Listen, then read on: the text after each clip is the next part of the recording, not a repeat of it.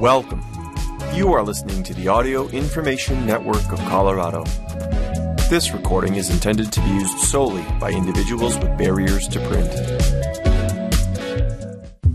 Hello. Thank you for joining us for the Friday, February 10th, 2023 reading of the Human Health Program. My name is Emily Crocker. On today's program, relationships, good or bad, help keep blood glucose on target. From Medscape. And how many times can you wear pajamas, jeans, and other clothes without washing them? From CNN. Plus, adding milk to your coffee may enhance its health benefits. From New Atlas. And more, time permitting. Now here's our first report. Relationships, good or bad, help keep blood glucose on target. By Marcia Frellick from Medscape. Living with a spouse or cohabitating with a partner may help middle aged and older adults keep their blood glucose levels in check, new research suggests. And it doesn't even have to be an ideal union.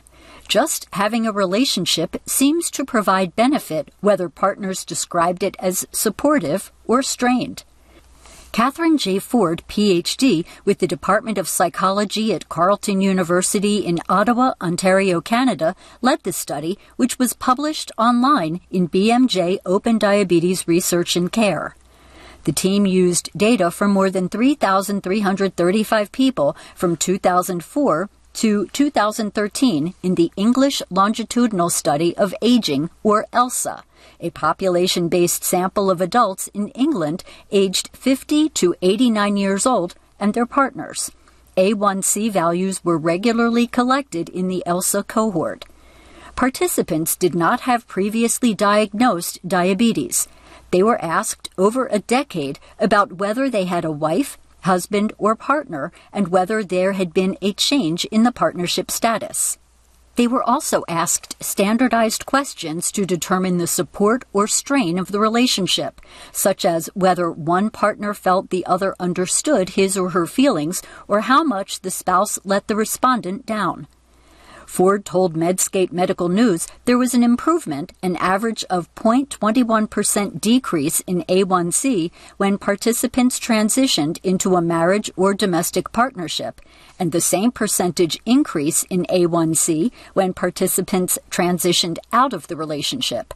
To put the results into context, researchers say other studies suggest a decrease of 0.2% in the population average A1C value would decrease excess mortality by 25%.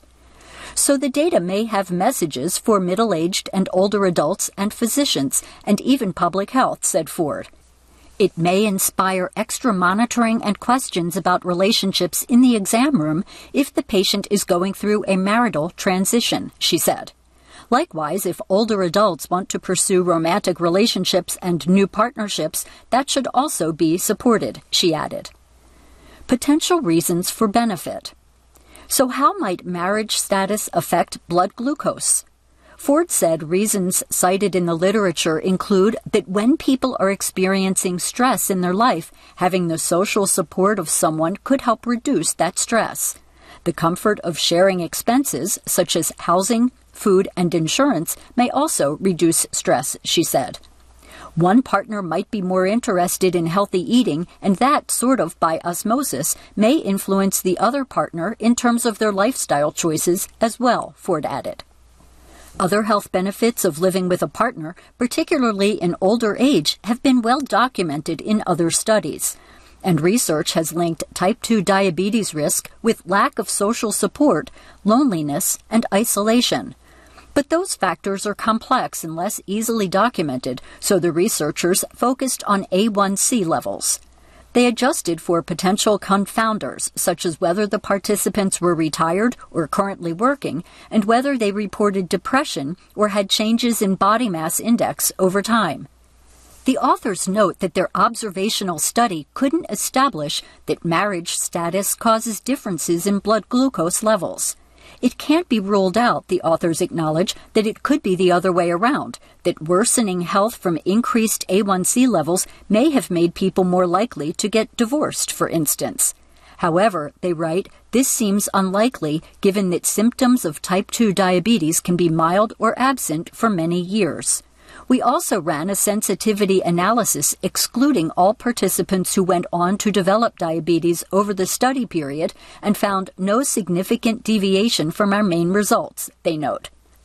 The researchers conclude overall, our results suggested that marital cohabitating relationships were inversely related to A1C levels, regardless of dimensions of spousal support or strain.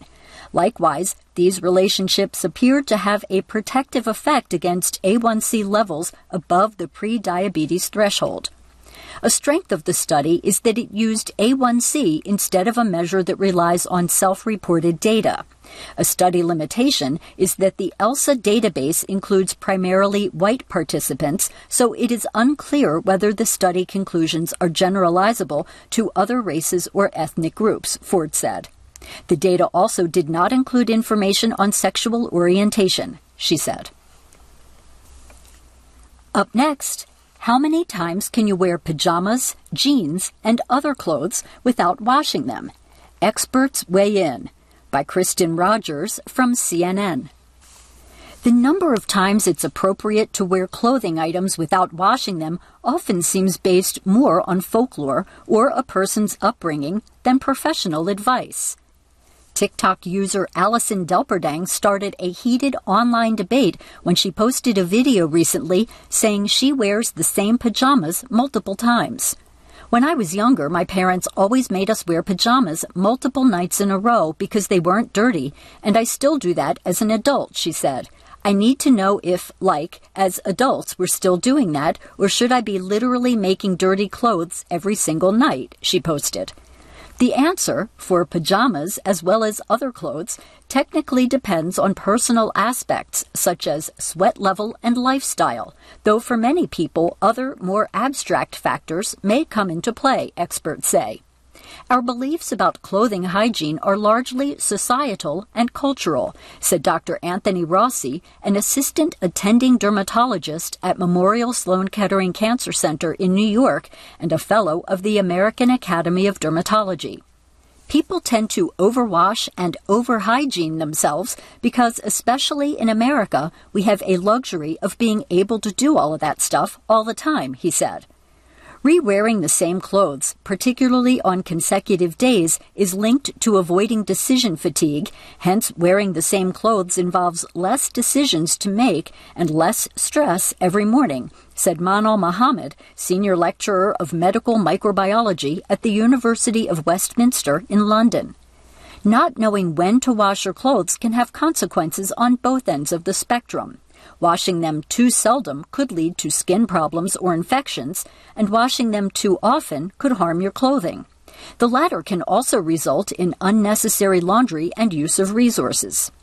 Here are some guiding principles to help you determine when a garment can be worn again without washing and when it's time to toss it in the hamper.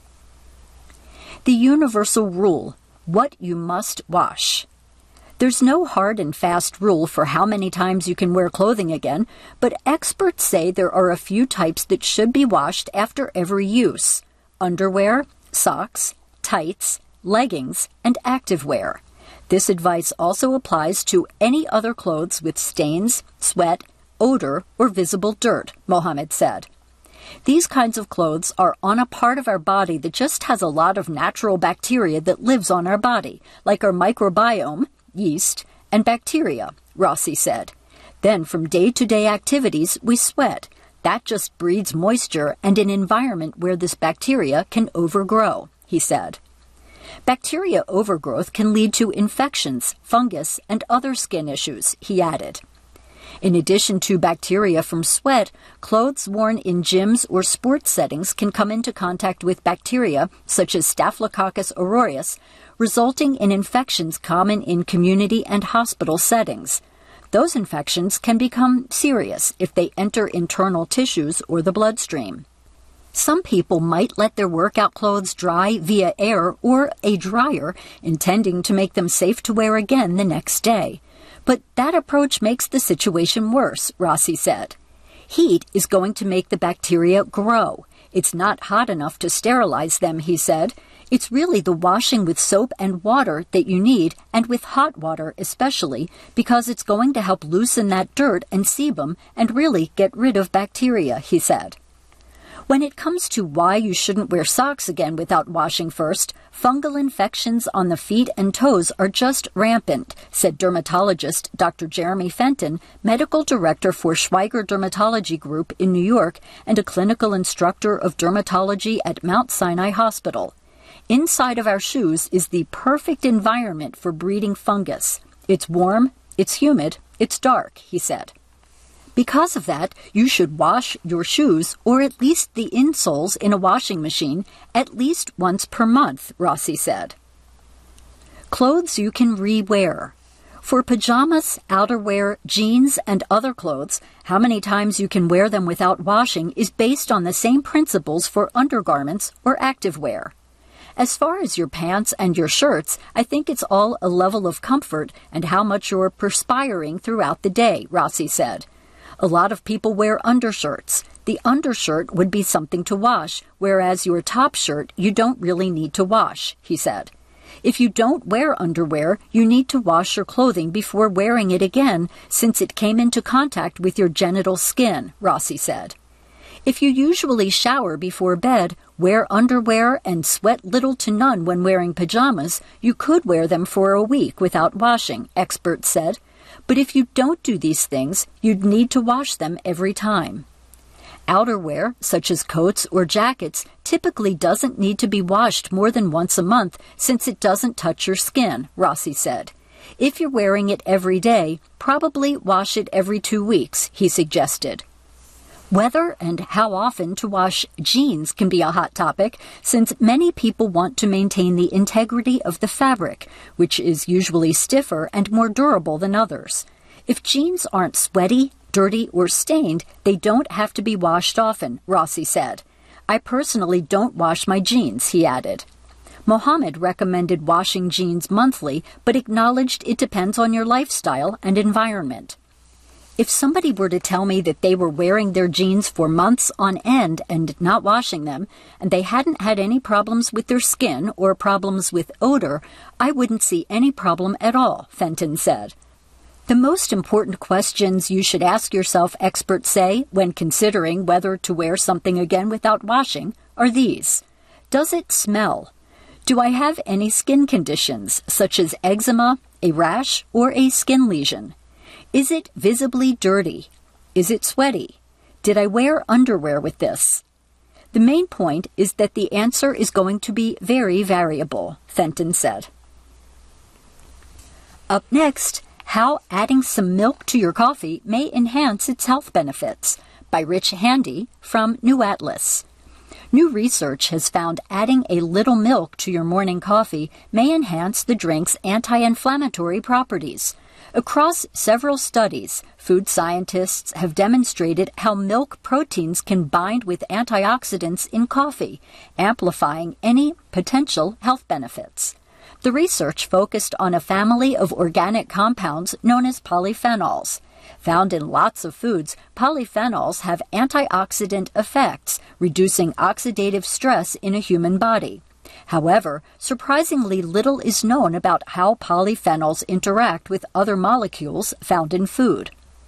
In two new studies, researchers from the University of Copenhagen zoomed in on one specific polyphenol interaction, caffeic acid and chlorogenic acid, the two main polyphenols found in coffee, and cysteine, a key protein in milk. The first new study looked at the effects of these polyphenol protein combinations on immune cells in lab conditions. The researchers then artificially inflamed those immune cells to see how effectively the polyphenol protein combo prevented inflammation. The results were impressive, with the protein spiked polyphenols turning out to be twice as effective at preventing inflammation in the immune cells compared to polyphenols alone. In the study, we showed that as a polyphenol reacts with an amino acid, its inhibitory effect on inflammation in immune cells is enhanced, said Marianne Nissen Lund, lead researcher on the study. As such, it is clearly imaginable that this cocktail could also have a beneficial effect on inflammation in humans, she said. The next step in the research was to investigate whether this specific polyphenol protein bond takes place in a coffee drink with milk. Here, Lund and colleagues effectively showed commercial coffee beverages do generate these novel bound molecules. A result demonstrates that the reaction between polyphenols and proteins also happens in some of the coffee drinks with milk that we studied, said Lund. In fact, the reaction happens so quickly that it has been difficult to avoid in any of the foods that we've studied so far, she said. Lund also suggests it is likely these beneficial polyphenol protein interactions occur in other food combinations, such as meats and vegetables or fruit smoothies with milk. At this point, the researchers have only observed these anti inflammatory effects in cell experiments. Animal studies are the next stage for the researchers and then potentially human investigations. According to Lund, there is also ongoing work looking at ways to enhance polyphenol activity in human bodies by engineering them with proteins.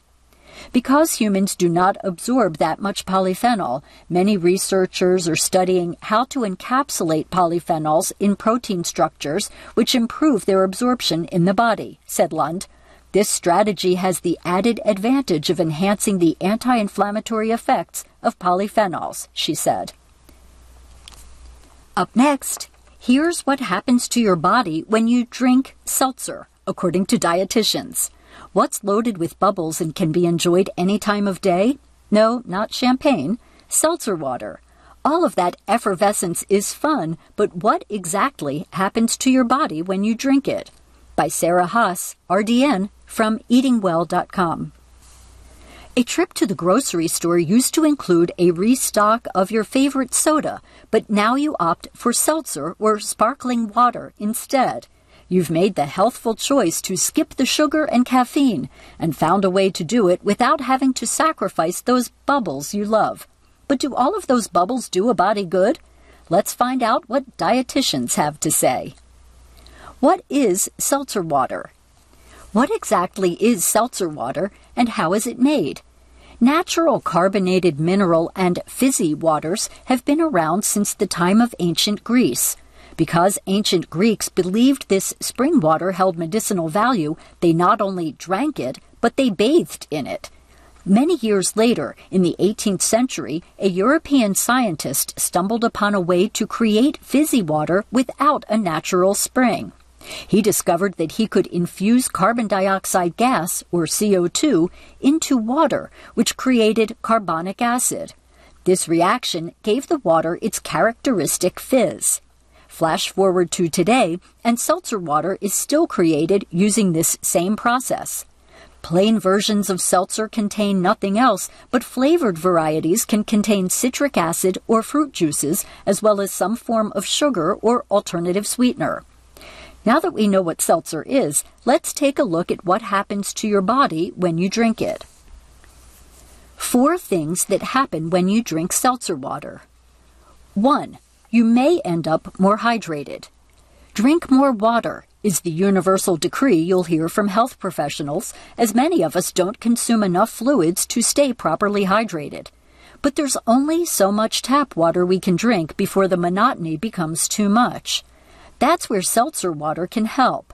For people who don't like still water and are self proclaimed soda addicts, seltzer can help people meet their fluid intake needs, says Laura Manaker, MS, RDN, LD, a Charleston based registered dietitian. She says that seltzer can be a great way to fulfill that desire for carbonation without the added sugar, and that satisfying cold fizz makes water consumption fun, resulting in a winning situation when it comes to hydration. 2. It may harm tooth enamel. We don't spend much time thinking about the pH of our mouth, but if we did, we'd be in awe of the fact that it works constantly to keep a neutral pH of 7 most of the time. That neutral pH helps protect our teeth, specifically the enamel. When foods and liquids are introduced, our saliva responds, working to neutralize anything acidic in an attempt to keep that neutral pH. Anything less than a pH of 4 can start to erode tooth enamel. Many seltzers, thanks to the formation of carbonic acid, have a lower pH level than still water, usually between 3 and 5. The addition of citric acid in flavored seltzer contributes to this lower pH as well.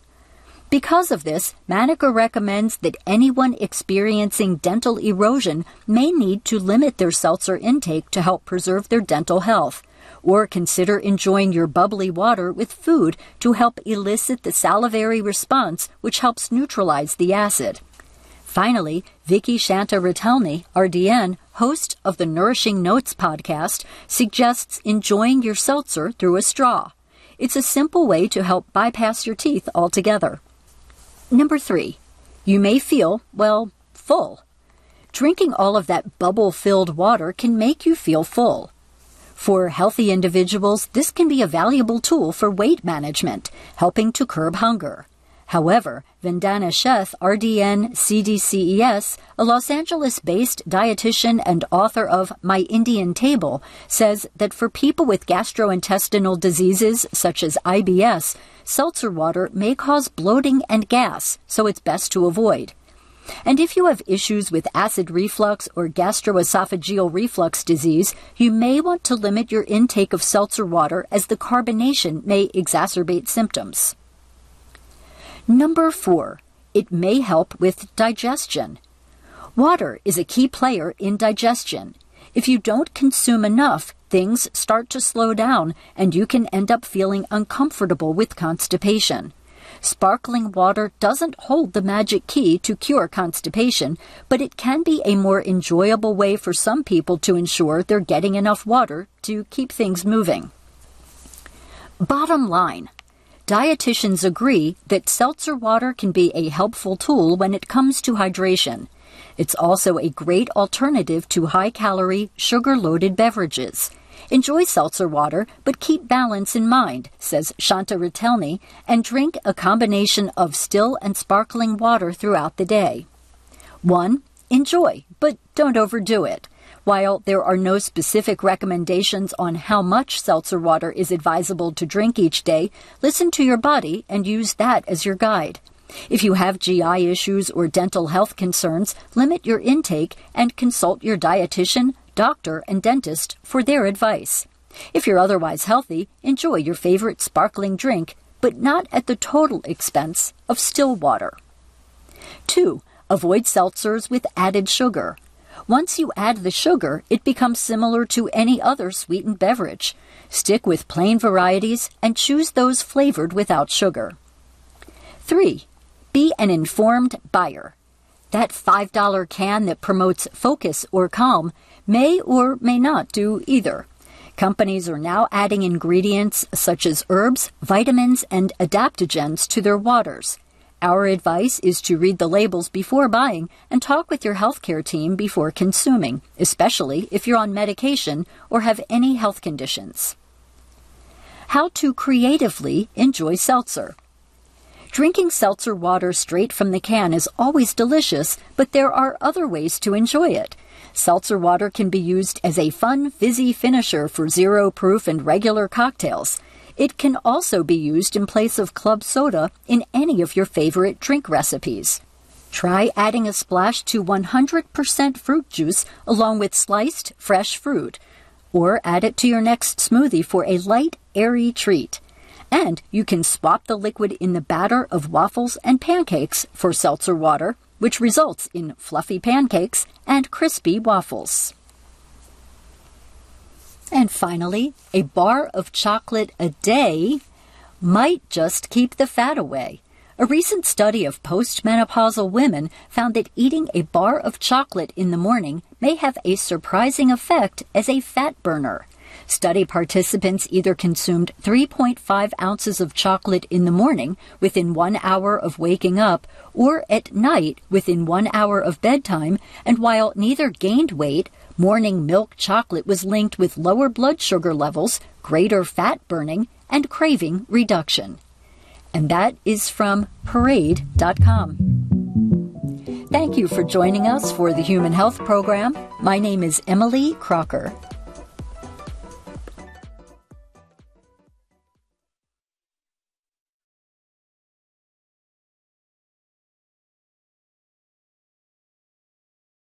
If you enjoyed this program, please register for our free services at www.aincolorado.org or by calling 303 786 7777.